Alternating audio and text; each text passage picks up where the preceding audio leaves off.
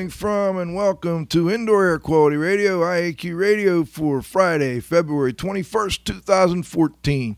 This week is episode 316. We're coming to you live from Studio D in Central City, Pennsylvania.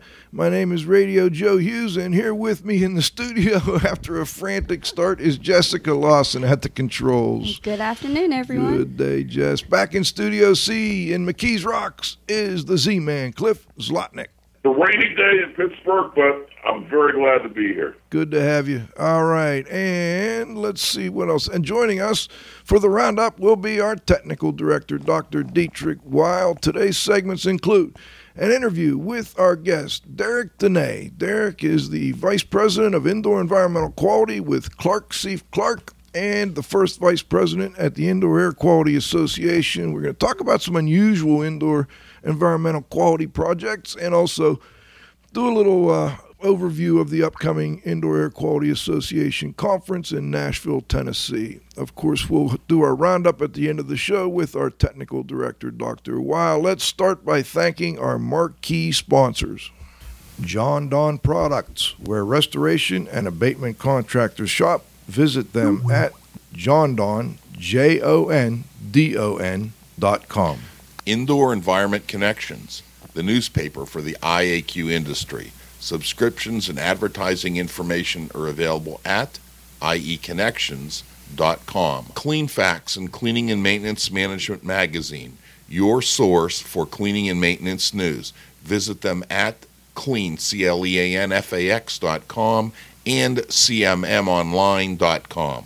Please be sure to thank our sponsors for their support of IAQ Radio when you inquire about their services and products. You can download shows from our website at iaqradio.com. You can actually stream them right from the homepage and then go to the link that says Go to Show, where you can either download or stream shows. And of course, you can get them from iTunes.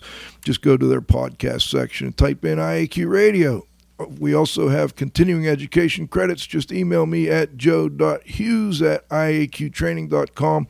We'll get you set up with that continuing education program. Last but not least, please visit the IAQ Training Institute website for the most current dates for the training you trust at iaqtraining.com. Let's turn it over to the Z Man for today's IAQ Radio trivia question. Thanks, Joe.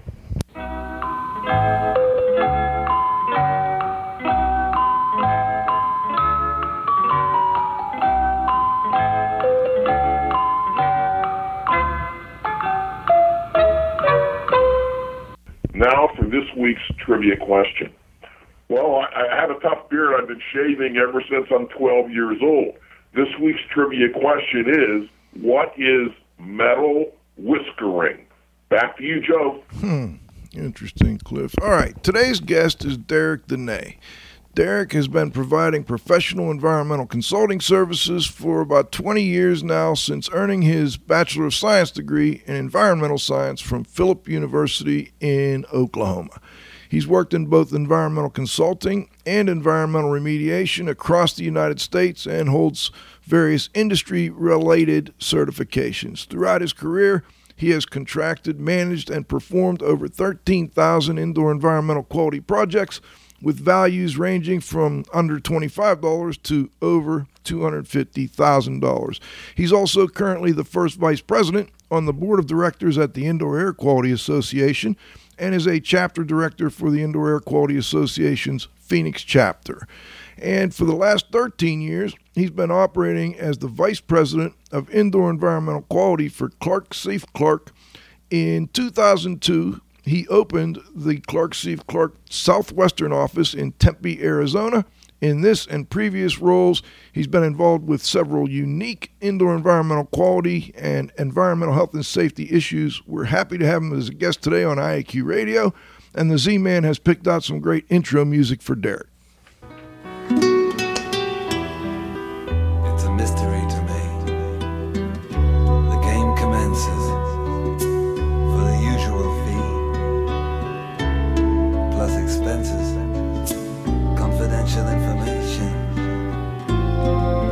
Diary. This is my investigation. It's not a public inquiry. Hmm, interesting one, Cliff, as usual. Derek, do we have you on the line? yes, you do. Thanks for that intro. hey, it's great to have you, Derek. You're one of, I don't know, I consider you one of the young up and coming guys in the industry here. Um, and, you know, it's, it's great to have future leaders of the organization join us, and, and we really appreciate having you this week. Just curious, how did you end up getting started in, in indoor environmental quality? Well, Joe, I have what's called a hero complex. I um, I get a tremendous uh, satisfaction from helping other people out uh, from a young age, and um, so I toyed with becoming a dentist or a physician. But I I, I quickly realized that doctors only uh, work in one place at a time. They can only help one person at a time, um, they only focus on symptoms, but they don't do anything to identify or correct the cause. And I thought that physicians would be socialized anyway, so I chose environmental consulting, where I can, uh, you know, I can I exercise my hero complex and uh, see different buildings, different industries, uh, different issues. You know, Monday I could be at a meth lab. Tuesday I could be in a high rise looking at uh, in a hospital on the next day managing a flood. A school on Thursday you know, looking at, uh, for example, and on Friday I could be in a strip mall looking for a mysterious odor. So I really thought that that would be a nice challenge, and it has turned out to be very exciting. Um, and I get to play with all kinds of cool toys, and of course solve mysteries like uh, uh, sort of a CSI, Sherlock Holmes, myth, MythBusters, popular mechanics, and this old house all rolled into one. So you really get uh, you really get a lot with indoor environmental quality. Now, you are you from Oklahoma originally? Is that why you went to college there, or is that? Uh, I'm just yeah. curious. Yeah, I was uh, born in Altus Air Force Base, uh, and uh, my father was in the Air Force, and uh, we lived in Oklahoma uh, all through my uh, elementary, junior high, high school, and college um, career. I see. And then you you went to work with, I guess, prior to Clark Seif Clark, you had done other worked with other companies. Yeah, I, um, I moved from Oklahoma to uh, to the Los Angeles area. You know, this is this is pre-computer and pre, you know, pre-internet. So I had the old-fashioned uh, telephone interview and fax. It was kind of hard finding environmental work in Oklahoma when I graduated from college because the oil field is a predominant industry there. And um, well, when I graduated from college, the oil field was pretty belly up in uh, Middle America. Um, so I needed to go someplace else. And since I wanted to do indoor air quality, I thought, what better place to do it than a place with tons of buildings like the Los Angeles Metro? Hmm. So uh, got a job there with a little consulting firm. Uh, worked there for about a year. Uh, went on to work for uh, the nation's largest remediation company at the time, um, and then worked for con- a couple consulting firms. So I finally landed in about 2000 at Clark Seif Clark, and I've been there ever since. Oh, okay. Oh, that's interesting. Now, Cliff, let me turn it over to you. I know you had a question. Yeah, I do. Uh, Derek, thanks for joining us. Uh, in your professional experience, do sick buildings really exist? Well, that's a great question. And uh, I, I mean, the short answer is yes, sick buildings do exist, but uh, there's a lot more to it than that. And I would uh, I would say, you know, having performed thousands of assessments, um, there's there's crazy people and there's sick buildings, and then of course sometimes there's sick buildings occupied by crazy people. um, so we have to try to filter out the uh, you know the wheat from the chaff, or we have, we have to we have to find the answer.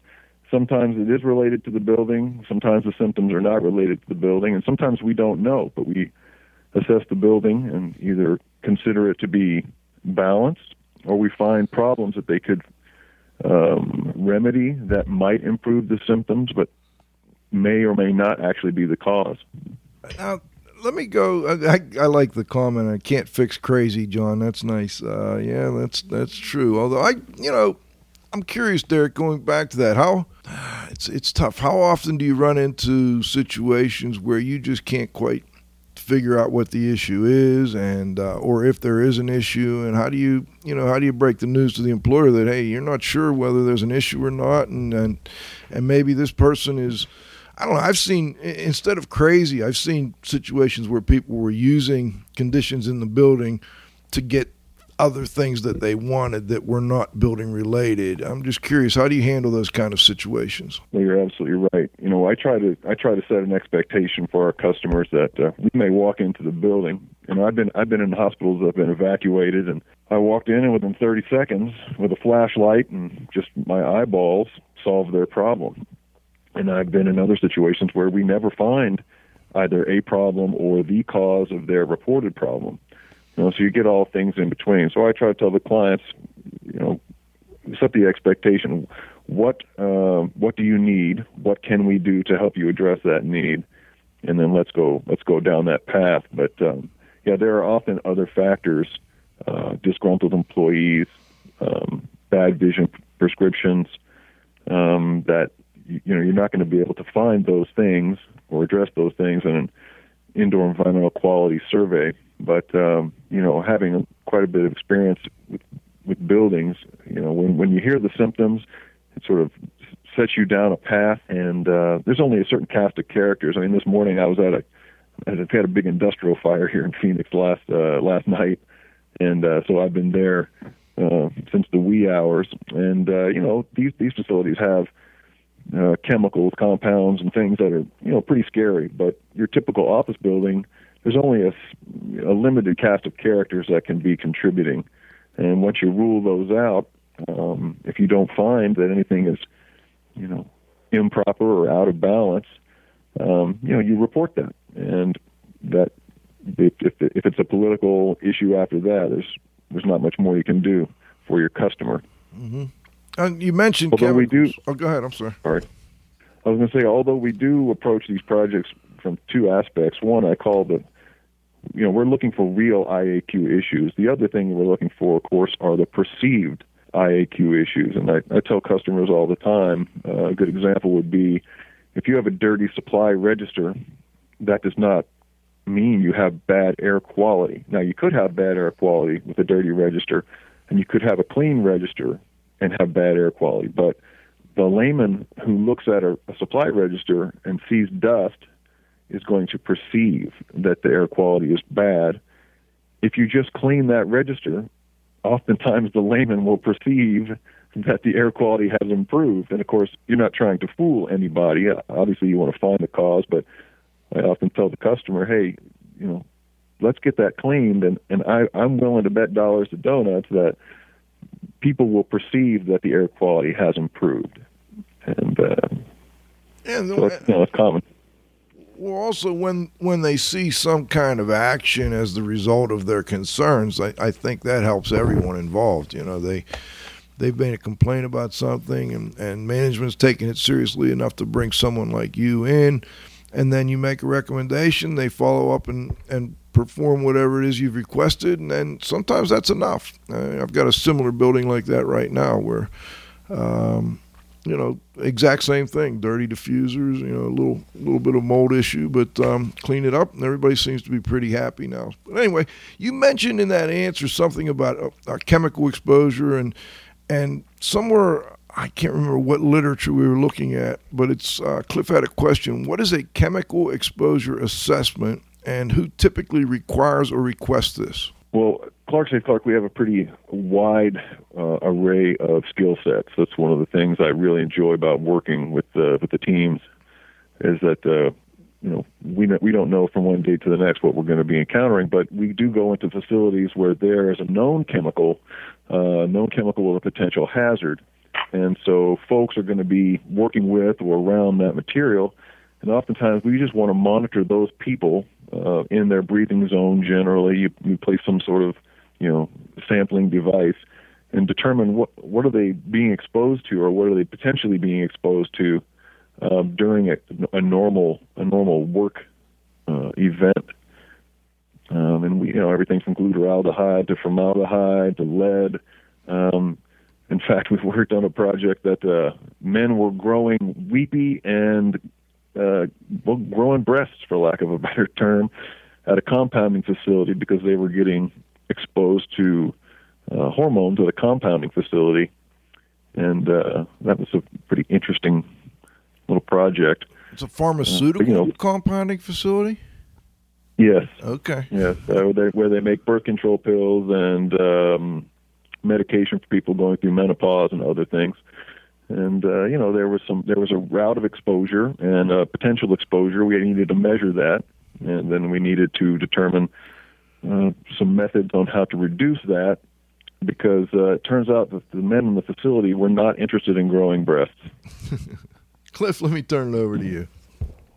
Uh, okay, um, let's change track, Derek. What is a mystery odor, and can you take our audience through your approach for investigating and dealing with them? Sure. That's a very common call to get. Um, a customer or a potential customer will say, I smell something and I need you to come tell me what it is. I need you to do an odor investigation. Well, that, you know, there's no such thing as an odor meter. The public, uh, after watching CSI and different shows like that, they have a perception that, that we have a meter for everything and that they're going to give us instant results and that we're going to solve the episode in 30 minutes or less, give or take commercials. Um, you know, that's not the reality. But again, when it comes to odor, there's uh, a usual cast of characters. Uh, probably the the number one odor issue is, is sewer gas infiltration, and that surprises a lot of people that uh, they could have sewer gas infiltration. Most people don't understand plumbing, and they don't understand that you know the building is essentially only separated from the sewer by uh, you know some water that rests in the pipe in a trap somewhere. And uh, if that pi- pipe dries out, if that water evaporates, then you know sewer gases can enter the building. Um, and sewer gases are not always um, they don't always smell like poo, to be quite frank. Um, you know, sewer gas can contain things like hydrogen sulfide methyl mercaptan and um, sulfur dioxide, carbon dioxide, water vapor. Um, and so those things are difficult to measure because we can detect them as humans at very low parts per billion concentration. But most of our instrumentation only detects down to parts per million. And so you can walk into a facility that has sewer gas infiltration with a hydrogen sulfide meter. That's probably the most common mistake I see people make. And they'll say, hey, there's no hydrogen sulfide here. Of course, what they went what they meant to say was there's no hydrogen sulfide at above one part per million. Uh, there's a big difference between none and non detectable, as you both probably very well know. Um, so, uh, and also sometimes the the gases in the building are going into the sewer because of, you know, pressure differentials. Sometimes the sewer gas is coming into the building, and of course those sewer gases change concentration. Um, you know, sometimes you have a lot of hydrogen sulfide, and sometimes you have none. So that's probably the most common odor issue. That's where we usually start our odor investigations. Of course, we've seen everything from you know dead people in the ductwork trying to break into the facility, to uh, you know dead critters in ductwork, um, to even fish that a uh, disgruntled employee put in somebody's file cabinet. Those things are very difficult to track down because um, you can't often move from areas of high concent or low concentration towards the high concentration. You can't normally walk to the right file cabinet. You can you, know, you can get within three rooms of it, but you can't. Our noses can't sniff out um, where that odor's coming from. Cliff, let me let me take have you take one more real quick. I've got to, I got to break away for just a minute. Okay. Um, you know, based on where you're located, uh, it's an area that has a lot of wildfires. Um, what common concerns do property owners have about remediation and residues following a wildfire? That's a great question. Sort of a hot topic. You know, I've been working on wildfires on legal cases since about 2001, and um, you know, the really the traction has really increased over the past, I don't know, especially the last five or ten years. Um, you know, homeowners or property owners are concerned about several things. One is their their health. Um, in a wildfire situation, you know, the authorities often evacuate um, a region that is impacted by a wildfire because I don't think anyone's going to argue that smoke can be a hazard. uh, in addition to catching on fire and burning to death, obviously. Um, but once the fire is out, the question is, what are the impacts to your health of the residues that might be present in or around your home? Um, so there's a concern about health. Second, there's an aesthetic uh, concern. You know, people don't like their contents, be they professional or personal contents, to be covered with debris. Um, and then finally, one of the concerns that we see quite commonly is that uh, you know, an insurance you've been paying your insurance premiums for a lifetime, and uh, suddenly you have the opportunity to file a claim. Normally you wouldn't, but you know that your neighbor got a dollar from their carrier, and so you think you deserve a dollar, and that's that's real common to see as well. Um, I'm not saying that everyone's just trying to make a buck, but all three of those concerns are uh, are very common. What about the chemicals that are utilized for putting out or suppressing, uh, you know, the fire? You know, we see the aircraft come in and uh, dump all this, you know, red or blue or green stuff all over uh, the area. Uh, are people concerned about that or not so much? Well, it depends on the fire and if that technology was used to put out that particular fire, and then of course if that material um, impacted your home or business. Um, so those are pretty targeted areas, and yes, people do have concerns about you know fire suppressant agents, but uh, you know if you think of how big of a swatch of area a wildfire would impact, and how few of those, how how small of an area that those aircraft actually address, it's uh, it's not as common as the, the questions about smoke residue in general. But yeah, some people are certainly concerned about that, and we take that into consideration when we're doing assessments. Well, while we're talking about wildfires, uh, what's different about uh, the residue uh, or places where you find residue in a situation where, where there's a wildfire versus a situation where the source of the fire is in inside the dwelling or inside the building? Are there any differences? Yes. Um, you know, fire uh, residue depends on essentially what was burned. Um, you know, if you had a uh, if you had a, a pan on your stove and in it you had I don't know oil and uh and and chicken and the pan essentially the contents of that pan caught on fire you know you would probably be best served if you're looking for residue and nothing else in the house got burned if you're looking for residue associated with that fire you'd probably be looking for proteins or amino acids and, and the acids um, as a residue. If you're looking at a structure fire, uh, structure fires are heavily uh, structures are heavily uh, populated with synthetics. You know, PVCs, vinyls, rubber, um, and then pesticides, detergents, paints, perfumes. So you may be looking for a certain set, a fingerprint, if you will, especially in, in an industrial fire like I just left. Um, you may be looking for a certain fingerprint. But wildfires are are biomass fires. Think of a think of a fireplace. You have you put wood in it. You light the wood on fire. Um, you get char, which is wood that's partially burned and still has sort of the uh, the cellular structure. If you look at it under a microscope, you get soot or, or high carbon content material, which uh, you could burn again you know, everyone is always surprised that charcoal was actually burned plant material. Right. And you light it on fire and you burn it again because it has a high carbon content. And of course, if you burn that charcoal completely, you're just left with the with the salts, the, the sodium, potassium, magnesium.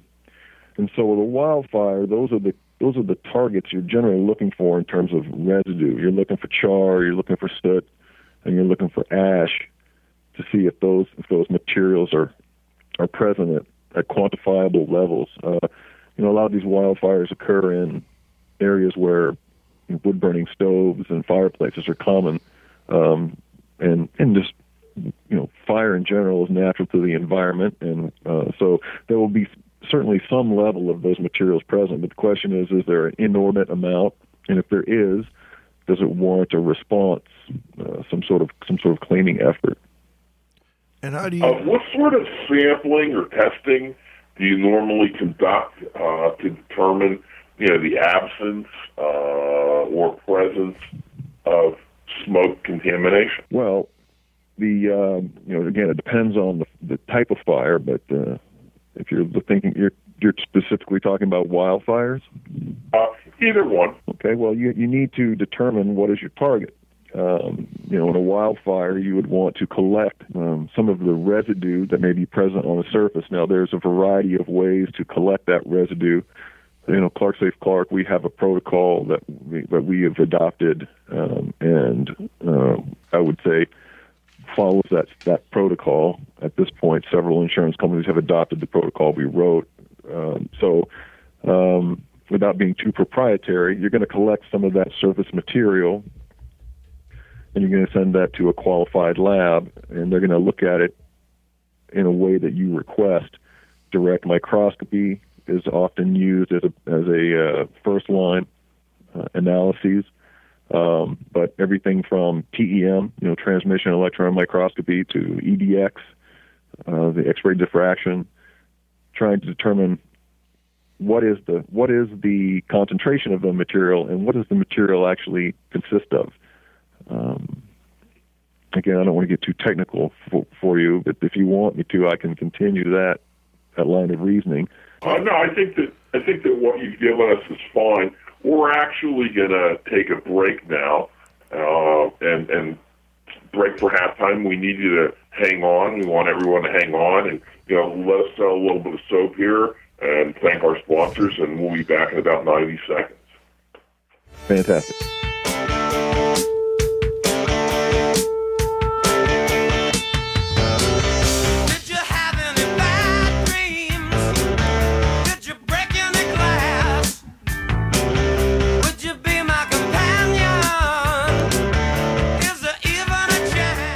Thanks to our association sponsors the Indoor Air Quality Association, IAQA, a nonprofit multidisciplinary organization dedicated to promoting the exchange of indoor environmental information through education and research.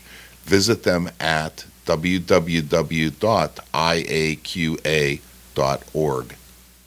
And thanks to our advertisers, Grey Wolf Sensing Solutions, who use advanced sensor software technology and embedded computers to provide superior environmental test instrumentation. Visit them at wolfsense.com. Legends Environmental Insurance Services, the experts in insurance for environmental consultants and contractors for over 20 years. Learn about them at legends-enviro.com and, of course, our marquee sponsors. Jon-Don Products, where restoration and abatement contractors shop. Visit them at www.jondon.com. Cleanfax and Cleaning and Maintenance Management Magazine, your source for cleaning and maintenance news. Visit them at clean, C-L-E-A-N-F-A-X.com and cmmonline.com.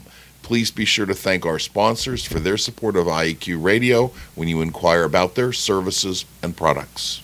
All right, we're back with the second half of our interview with Derek Dene. Derek, let's get into some more like unusual projects you've done here. Let's start with the flesh-eating bacteria. I, I understand you had a project that involved flesh-eating bacteria. Can you tell us a little bit about that one?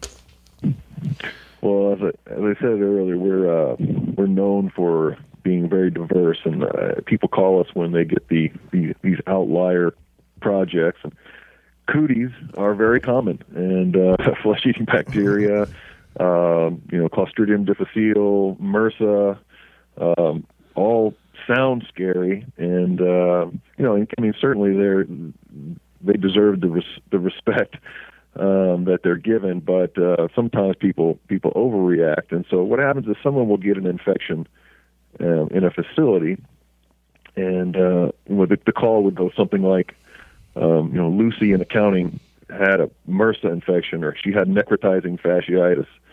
Uh, you know, we evacuated the building. Can you help us? You know, hmm. ideally they won't evacuate the building. They usually I, we like when they call us and ask us what to do first. Um, but you know, these things are actually very common uh, infections, and uh, you know, we don't live in sterile environments, and most of us carry bacteria. You know, a third of us carry staph behind our ears, under our armpits. Um, these things are unavoidable. Now, obviously, if you have a an open wound or a, immunocompromised situation, it's more of a problem for you. But um, you know, I could make a T-shirt that says "Wash your hands." Uh, you probably we probably save a lot of these things, but yeah, it's it's not it's common for someone to have an infection, and then people to be worried about the residues left by that person.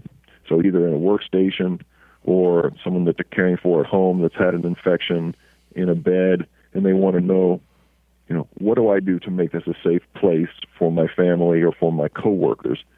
Um, do I burn the desk? Do I evacuate the building? Um, so there's a variety of approaches, but you know, in a nutshell, these things are pretty common. You're already disinfecting much of your facility. Uh, you just need to address where that person is. And the key, I think, Joe, to these is a little bit of education, um, and we usually roll that into our our projects as, uh, as as part of the as part of the protocols to educate the customer. You know, what is it? What is C. diff, and where is it, and how does you know how does it interact? Um, you know, and then that normally takes the um, the emergency or the the fear away, and now we can deal with facts and make some some risk management decisions that make sense for that you know for that facility. And how do you handle the the flesh eating bacteria one in particular? Is that something that was similar to what you just described? Somebody that um, had that and they were worried that it was still whatever bacteria caused it was still within their work area? That's correct. Yeah, we've worked on quite a few flesh eating bacteria cases, and um, it's normally associated with a person who gets a diagnosis because they have they have an open wound of some sort and becomes infected. And of course, those infections or any infection, any open wound, is going to cause you to have some uh, some effluent, you know, some some material is going to be in and around the wound, and then you, you're dealing with where does that get tracked? How does that, you know, where does and uh, people want to know what they need to do, um, and we try to we try to assist them in giving them uh, you know practical solutions. Uh, for example, bedding. Uh, you know, someone if you had a if you were caring for a loved one at home and they had a, a serious infection, um, you know, do you want to salvage that bedding or you just want to discard that bedding? And if you discard it, how do you want to discard it? Who do you want to discard it? Um, there's also a stigma with all these things. There's a there's a stigma. People are um, concerned about the their health, and it's because they're unfamiliar with these types of uh, critters or, or cooties. Um, that that's frightening. But also, if it's a loved one, um, there's a there's an emotional attachment to some of these things. Like we we have to try to break that cycle. You know, it's just a bed. It's just a couch. You know, it's not grandpa's bed. It's it's just a bed, and it needs to it needs to disappear in this case. And what about I, I, I noticed something about ricin. I don't know if it was on your website or in the bio. Have you dealt with ricin issues, and what is ricin? You know what's funny is, you know, Joe, I, I'm a long hair like you, and I I often tell people if uh, if you see my ponytail running away, you probably ought to follow me. um, we we deal with a lot of crazy, you know, off the wall stuff, and I there's a surprising amount of things that happen in our in our world that we're just not aware of. You know, the, the media picks up some things, but most stuff that's really scary never makes the media. But uh, you know, we worked on an apartment in particular that uh, like a fellow was in his apartment with uh, you know creating ricin. Ricin is a is a toxin you you can manufacture from castor beans which are the same beans used to make castor oil. Obviously, you don't want to eat them because you can become intoxicated. But this fellow was trying to, uh, I guess, weaponize or synthesize and purify ricin. Now, ricin's a toxin, and we we use toxins. So, I mean, it could be argued that maybe he was trying to come up with the next Botox um, or the next chemotherapy uh, agent. But I'm not sure that's what he was shooting for. know what I mean?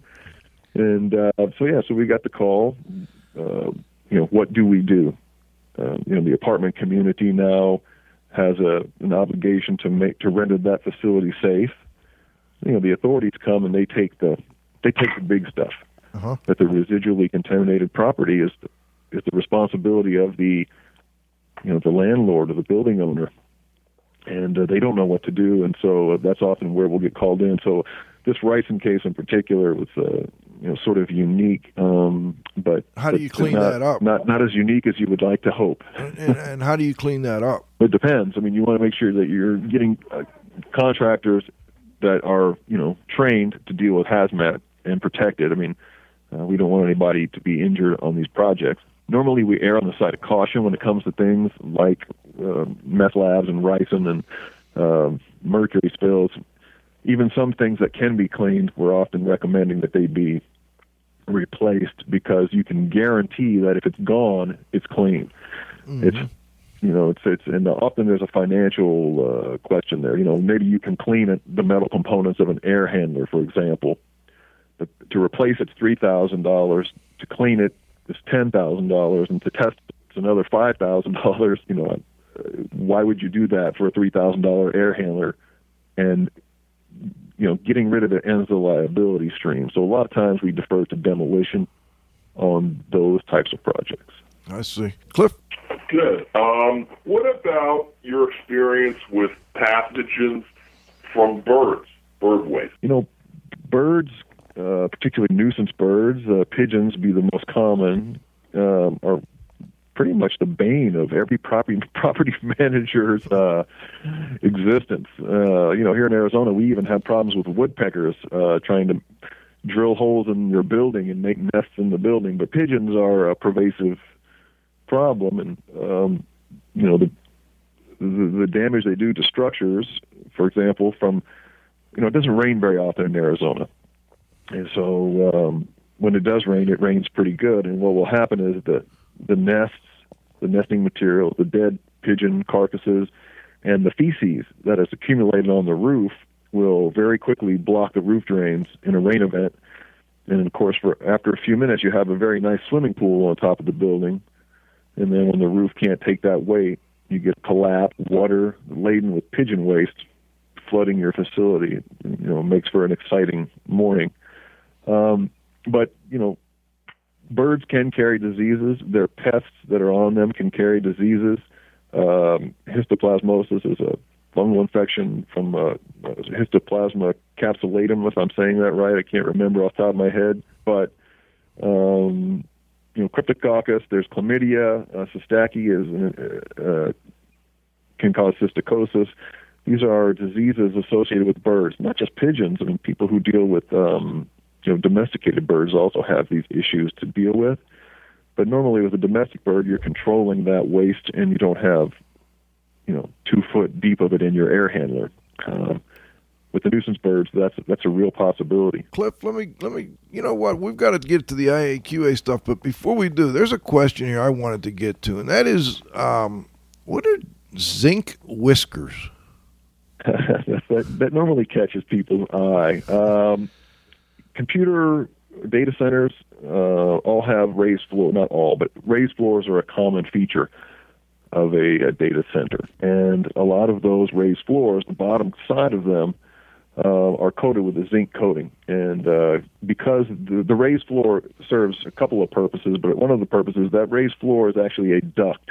Air is moving through that um, through that raised floor in many designs as a, as a duct, and zinc will crystallize into these very small, you know, less than a millimeter filaments. And as air moves through the stream, or as you have vibration from above, or if you start flipping those panels over, those raised floor panels, you'll break off those small filaments of zinc, those crystals of zinc, and they will float through the air. And in theory, they could be a, a human health hazard, but most of those rooms are very weighted. Uh, but uh, zinc is conductive, and when those pieces of metal, for lack of a better term, land on the very very small circuit boards that we now have, um, you get a, a, uh, shorting. Basically, you get a you get an energy transfer across contacts that are not designed to have that energy transfer, and so your your equipment can fail uh, as a result. So. Um, that's that's that's the zinc whiskers in a nutshell. Is there any um, health effect uh, associated with that exposure that you're aware of, or is it not really something that you worry about health effects so much, but more of a issue with the equipment? Well, there certainly could be a health effect of breathing, you know, fibers of zinc, just like there'd be a, any any time. I, I usually use the term don't breathe too much stuff, be that asbestos fibers or concrete dust or silica, or in this case, you know, zinc fibers. Now, they may not be small enough to get down into the terminal ends of your lung, but just I don't, I'm not a big fan of breathing more stuff than you have to. Absolutely. But um, but usually these rooms are are, vac- are devoid of people, and Okay. uh, it's more of an equipment question. I see. Um, you know, why why are our computers failing? You know, at a rate that is you know 20 times more than we would anticipate, and um, so sometimes that is that is the causative agent. Not always, but it's uh, you know it's certainly a suspect. something to watch for. An interesting, interesting uh, project. Now, I've got one more I want to make sure we get to the listeners because I, I when I talked to you the other day, I found this very interesting. We were talking about CO two, carbon dioxide contamination, and you know, I'm not getting into low levels of carbon dioxide here. Which you know is controversial in itself, but these are fairly high levels. And, and you were telling me about some situations you found here recently, I guess, where uh, these high levels came from somewhat new source. Can you explain to our listeners what we're talking about here? Well, abs- absolutely. Um, everybody loves soda or, or Coke or pop. I guess it depends where you're from, what you want to call it. and uh, I'm even told that some folks, maybe even on this call, appreciate a, a cold beer from time to time. Um, Once in a while. I thought that was funny. I thought that was funny, Joe. I really thought you were going to laugh. Once in a while. Dieter will too. We'll But talk uh, so essentially, to carbonate and to deliver these uh, these frosty beverages that we like, um, restaurants will use compressed CO2, which is carbon dioxide. Normally, they have these in small tanks, very close to the dispenser. And um, the trend now, though, is to install very large cryogenic tanks for liquid CO2 as opposed to compressed gas uh, liquid CO2 on the site. And what happens is a truck, a delivery truck, will pull up, back up to the side of the building, connect a hose to a to a tank that's usually internal to the building, and fill it with liquid CO2. Um, this is a great thing for saving people's back and toes because they're not having to, you know, move around these heavy, awkward, small containers of compressed gas. Um, but if they fail, uh, if that if that system fails, the tank is is quite enormous. A catastrophic failure would certainly flood a building with CO2, which would displace oxygen, and you may have injuries associated with that. Um, but one of the other problems is these uh, these tanks are centralized and they're not they're remote from the dispenser. So the tank is usually on one side of the building and the dispenser is centralized. So you have a series of pipes and fittings, tubes, and the various uh, potential failure points where CO2 could leak um, into the structure. And if that leaks into a confined space, uh, particularly something like a walk-in cooler or a bathroom or you know a room that um, someone could walk into that room, be overcome by a CO2 uh, buildup and suffocate. In fact, that has actually happened. Uh, in Georgia, there was a death. In Phoenix, there were a couple of near misses recently. But we've worked on other projects in restaurants where this has become a, a concern, an issue. Um, but, you know, I'm not I'm not knocking the cryo tank. I think it's a great idea for back and toe savings, but certainly, like any hazard, it's uh, it needs to be managed. And uh, you know, for example, CO2 alarms might be a, a prudent um, option um, in buildings that have these systems. But uh, and so, and I'm thinking that may become code um, in your town very soon. But, uh, but that's sort of a new that's sort of a new and exciting. I don't want to say exciting. That's not the right term. I find these things exciting, but you know it's a dangerous issue. You know, suffocation is real, and uh, what's you know what's tough about these these suffocations is let's say the, the tank is in a basement, and you go down to the basement. I see you fall. I run to your aid. Of course, I become overcome. I sees us both down there, and he has to make a decision. Is he going to run down and try to help us out and also be overcome by something that he can't see, taste, or smell? Or is he going to run the other way and try to get help? Um, you know, those, those situations are tough. Hmm. Interesting. Cliff? Um, what about hantavirus? It seems that your state seems to be prominent, you know, in the news periodically, you know, with these issues. I think I hear more about it in Arizona than I do anywhere else. Uh, have you had, had any experience dealing with hanta?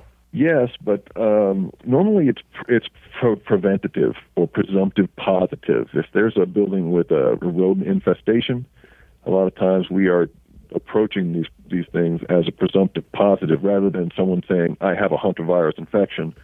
Find out where I where I received that exposure. Um, but we have some interesting uh, Native American um, activities in Arizona, and a deer mouse uh, is normally associated with the hantavirus in, in Arizona, and and uh, it is a, a tradition. Uh, and, and I'm speaking out of uh, as a layman, not an expert in this particular thing. There's a tradition that you go to these these animals. They nest and they build up a, a winter supply of, of pine nuts, for example. And so, if you uh, want to have pine nuts, rather than you go pick them up, you can find a, a rodent's nest and uh, essentially uh, scavenge those pine nuts.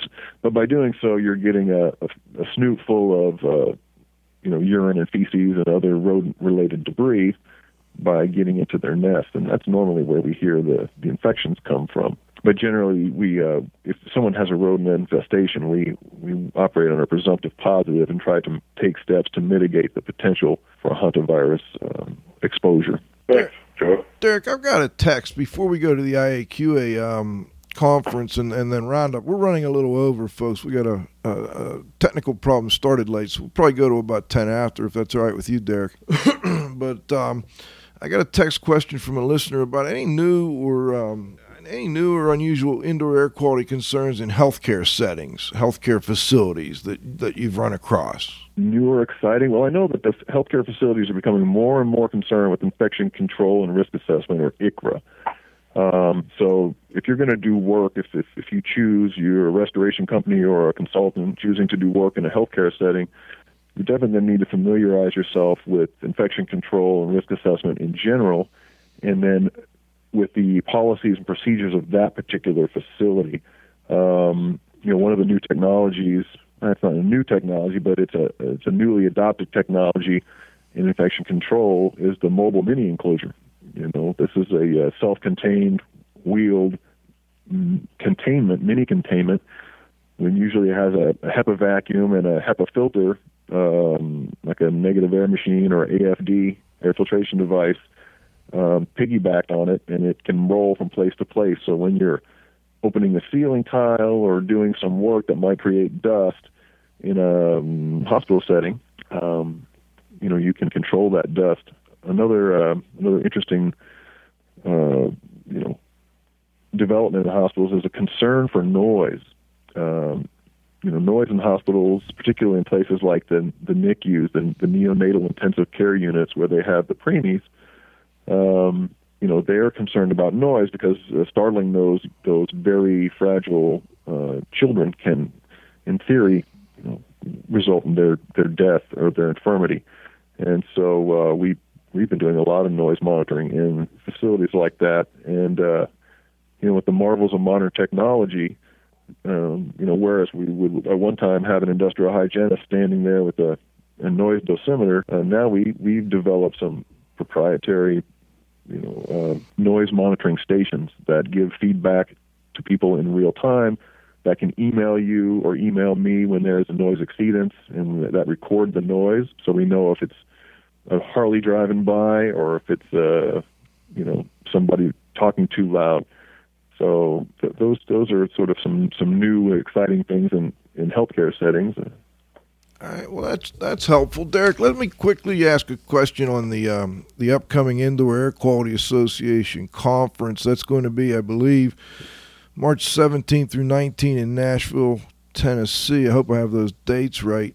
Um, curious, what you know, what uh, presentations are you most interested in, in, checking out? And after you answer this, we'll, we'll go to a roundup and uh, get around the go ask Dr. Wild to step in and uh, have everybody ask one final question. Okay. Well, uh, you know, the 17th annual IAQA meeting and Indoor Environment and Energy Expo, or IE3 is uh, is fast approaching, and uh, the theme this year is you know bringing research to the practitioner. Um, in other words, providing some scientific foundation for IAQA folks um, to base their their approach to, for their assessments and remediation.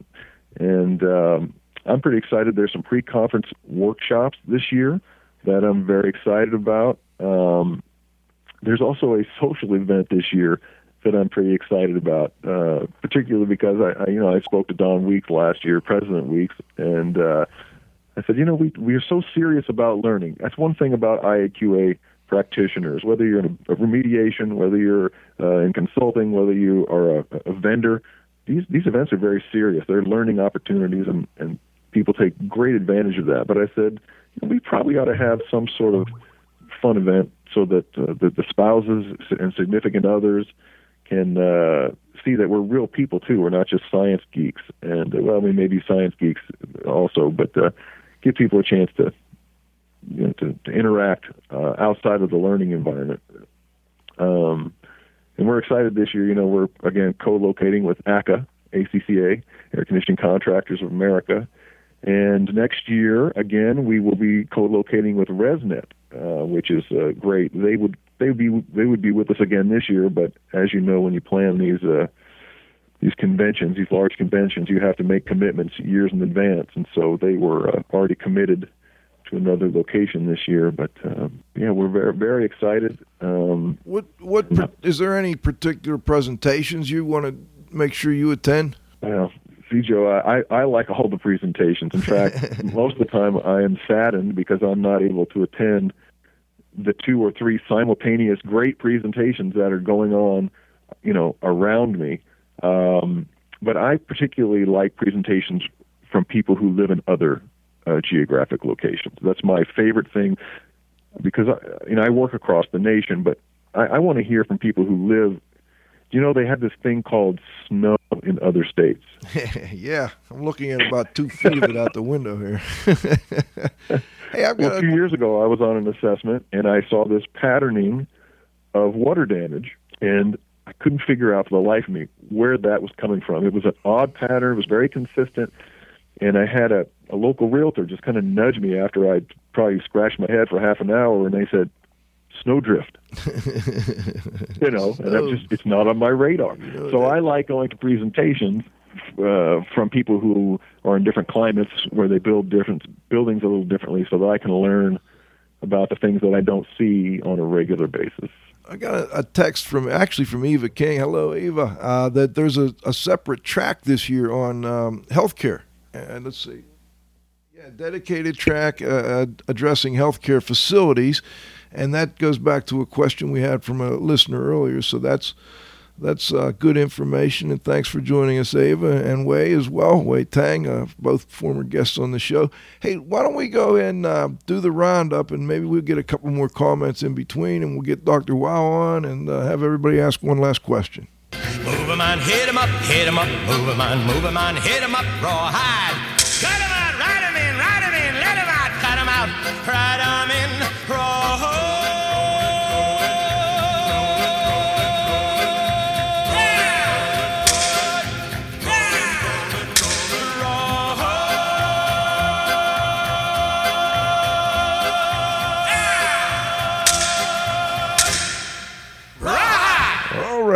let's let's go, Cliff. I want to make sure. Do you have any final questions you wanted to get in before we bring Doctor Weil on?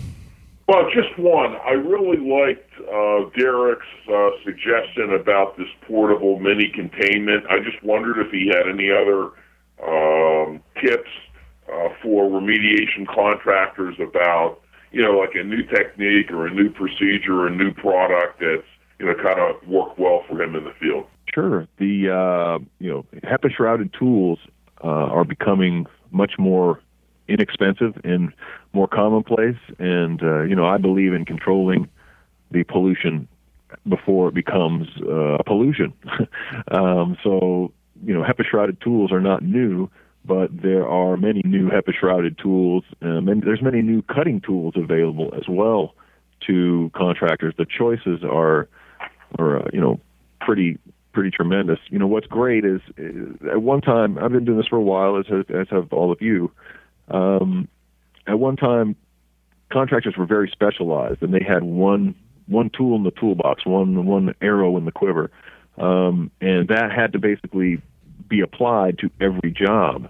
Um, and that obviously that's a bad approach. What's great is right now, you know, contractors have access to information and tools that allow them to apply the appropriate uh, um, effort, the, appro- the appropriate item to each situation. Because as you know, no two uh, environmental losses are the same. And that's one of the exciting things about this industry is that you're always getting some sort of variety, but that too can be overwhelming if you only offer, you know, if you're a one-trick pony, uh, you're going to be in trouble if you need a, a zebra or a giraffe. so um, it's definitely, you know, the, the technology is available, the education is available, um, you know, to be able to, to to offer multiple solutions to your to your client. Derek, I was wondering what's the social event? You mentioned having one, but I didn't know I didn't catch what it was. Oh well, we're going to be having a uh, it's the Wild Horse Saloon IAQA party. It's uh it's going to be in downtown Music City. It's going to get us off site so that we get to see a little bit of the town that we're in. Uh, Nashville, of course, is the town that we'll be in, and um, so you know there'll be uh, a, a live band and uh, they'll have you know pool tables and foosball shuffleboard, uh, line dancing. I know Joe, that's one of your favorite things. yeah, I'll be right up there with that. Smokehouse barbecue dinner. It'll be uh, it'll be something fun to do. It's uh I believe it's Tuesday, Tuesday the 18th from six to ten. It's a separate event ticket you would have to purchase, but I think it's certainly, again, I think it's a you know it's, it's worth a look. Uh, Um, I'm like certainly going to be there to have a good time. I may have to just join you there. Let's get the good doctor on the line here and see what kind of comments or questions he might have.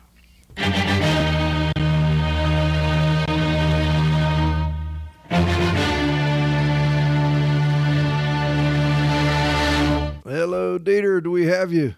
Yes, I'm here. I'm good. Uh, well, in our case, good afternoon. Good morning to Derek. We're running a little late, Dieter, but thanks for sticking around for us. Oh, no problem at all. Anyway, I agree with several uh, uh, uh, comments which uh, Derek made. But anyway, I, as I wrote them down, Andy has won again. Congratulations. Yeah, yeah. He Um, beat, or did John win? No, John won this week. Uh, Andy John, won last week. John beat him. Oh, okay. Last week, Andy won. John okay, beat him today. Andy's name was mentioned, right? Yeah. Oh yeah. Oh yeah. Sorry, Dieter. anyway, uh, I, I, I'm doing industrial hygiene work and indoor air quality work now, God, since 1968 or something like that. And uh, I agree with Derek. Uh, uh, I like it very much. I don't work out of one office where I'm every day from 8 to 5. I crawled around in coal mines and uh, in coal mines, and I know how mattresses are being made. I was in forgeries, uh, micro, I mean, you name it, I have been there. Um, and uh, I agree with him. Uh, one of the big problems we have with air pollution are the people. uh, people are problematic, and um, and some of them, some of the things which I investigated, uh, yes, I had to agree with them, but in many instances, uh, it was just, it was at best a nuisance problem, and that can be taken care of, but. Um, uh, they were complaining and uh, that they were getting sick and that they had sniffles and they were coughing and what have you. I don't know about that. And the other thing is, and I'm sure Derek has run into that.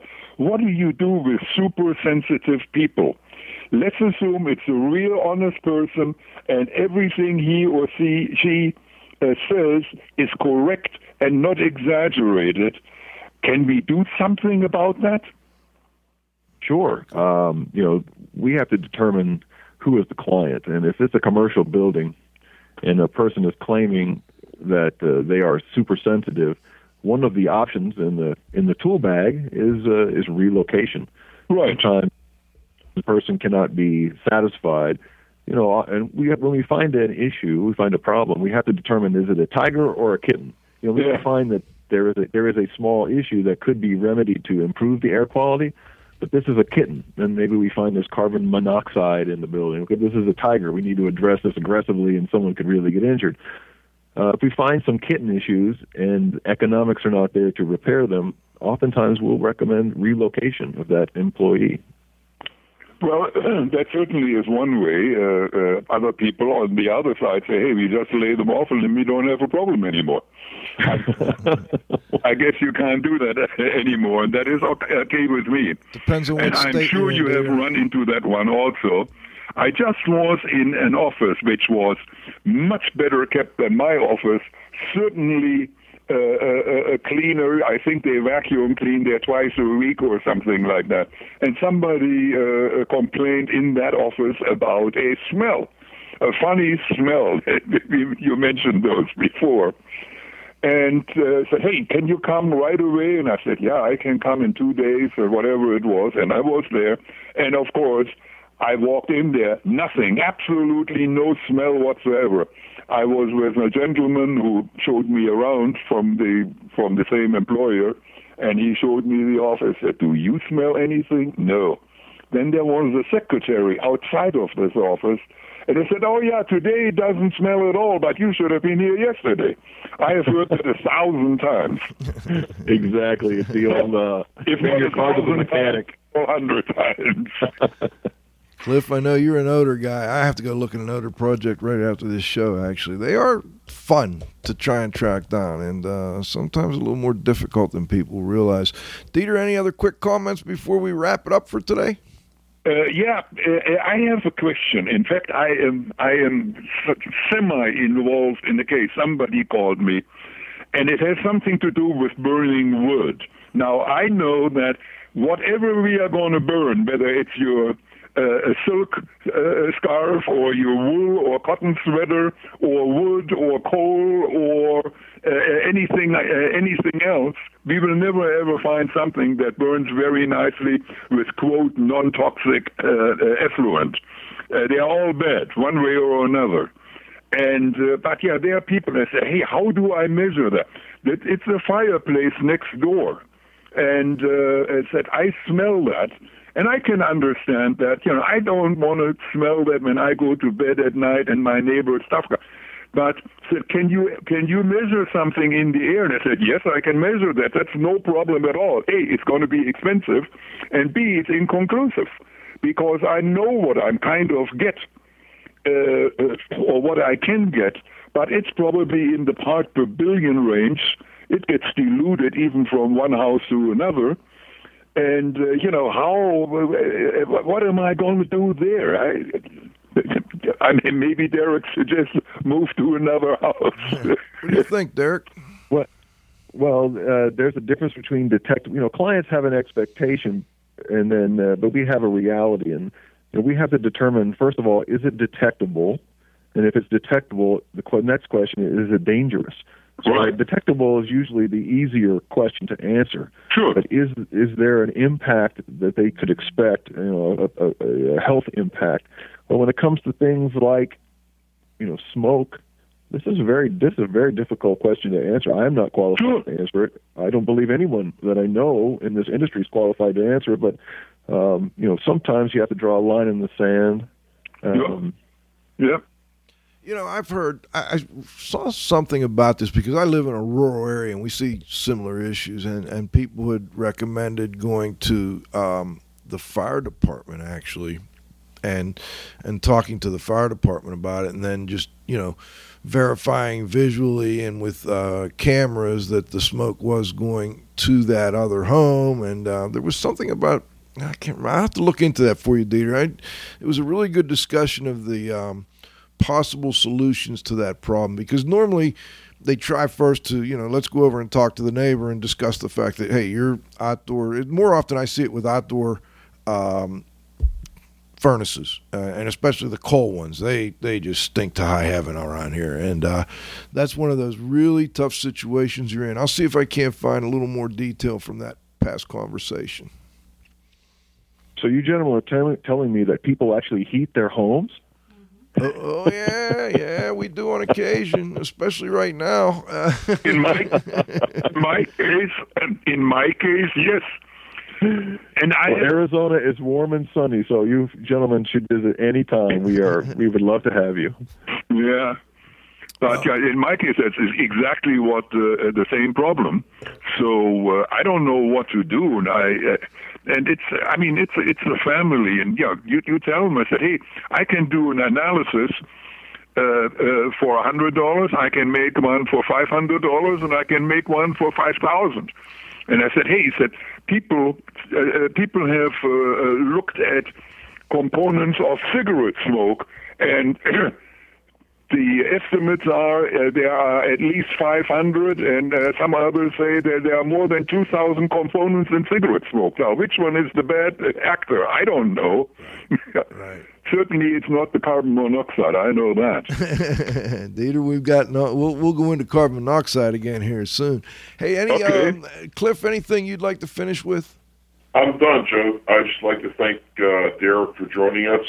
Uh, very informative interview. Okay, and How do we get to him if we need or anybody wants to get back to him? great question, Dieter. Uh, first, before you do that, Dieter or Derrick, anybody that wants information on the IAQA conference, I assume you can go to iaqa.org, and it would be prominently displayed on that website. That is a true statement, and if you uh, November fifteenth, there's a substantial discount. So I would encourage folks to uh, to go to iaqa.org and look at the link for the 17th annual meeting and uh, and sign up soon to to, uh, to save a little money. That way, you can buy your darling something special with the uh, with the extra. And anything you'd like to add before we go, and if you could get listeners your contact information or website, we'd really appreciate it. And thanks for joining us, Derrick. It's been a lot of fun. Well, thank you. Anything you'd Uh, like to add? you- or? Yeah, I'll give you. Uh, you know, here's here's my, my my take is there are a lot of very committed people in the indoor environmental quality industry, and they're all trying to do good work, and I really appreciate that. Um, there is no right answer many times, but uh, the more we know, the more we realize we don't know anything, and, and so you know, I just encourage our peers to continue learning and to continue from a good reputation and so that we can solve problems and, and help people. And uh, if anyone has questions that they'd like to ask me directly, um, I'll give you a phone number and a, an email if that's appropriate, Joe. Please do. Okay. Uh, my cell phone number is 602 757 8907. And my email address is Derrick, D E R R I C K, Denis, D E N I S, at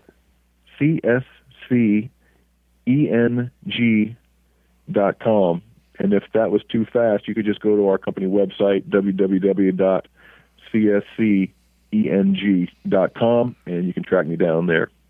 And that's Clark Seif Clark. I, I messed up the pronunciation earlier, but uh, Frank, I met Franco. Seems like a great guy, and, and, and nice nice of them to allow you the time to help with all your volunteer activities and uh, join us today on IAQ Radio. Thank you to uh, yourself and also to the, the owners at the at the company for uh, having you join us.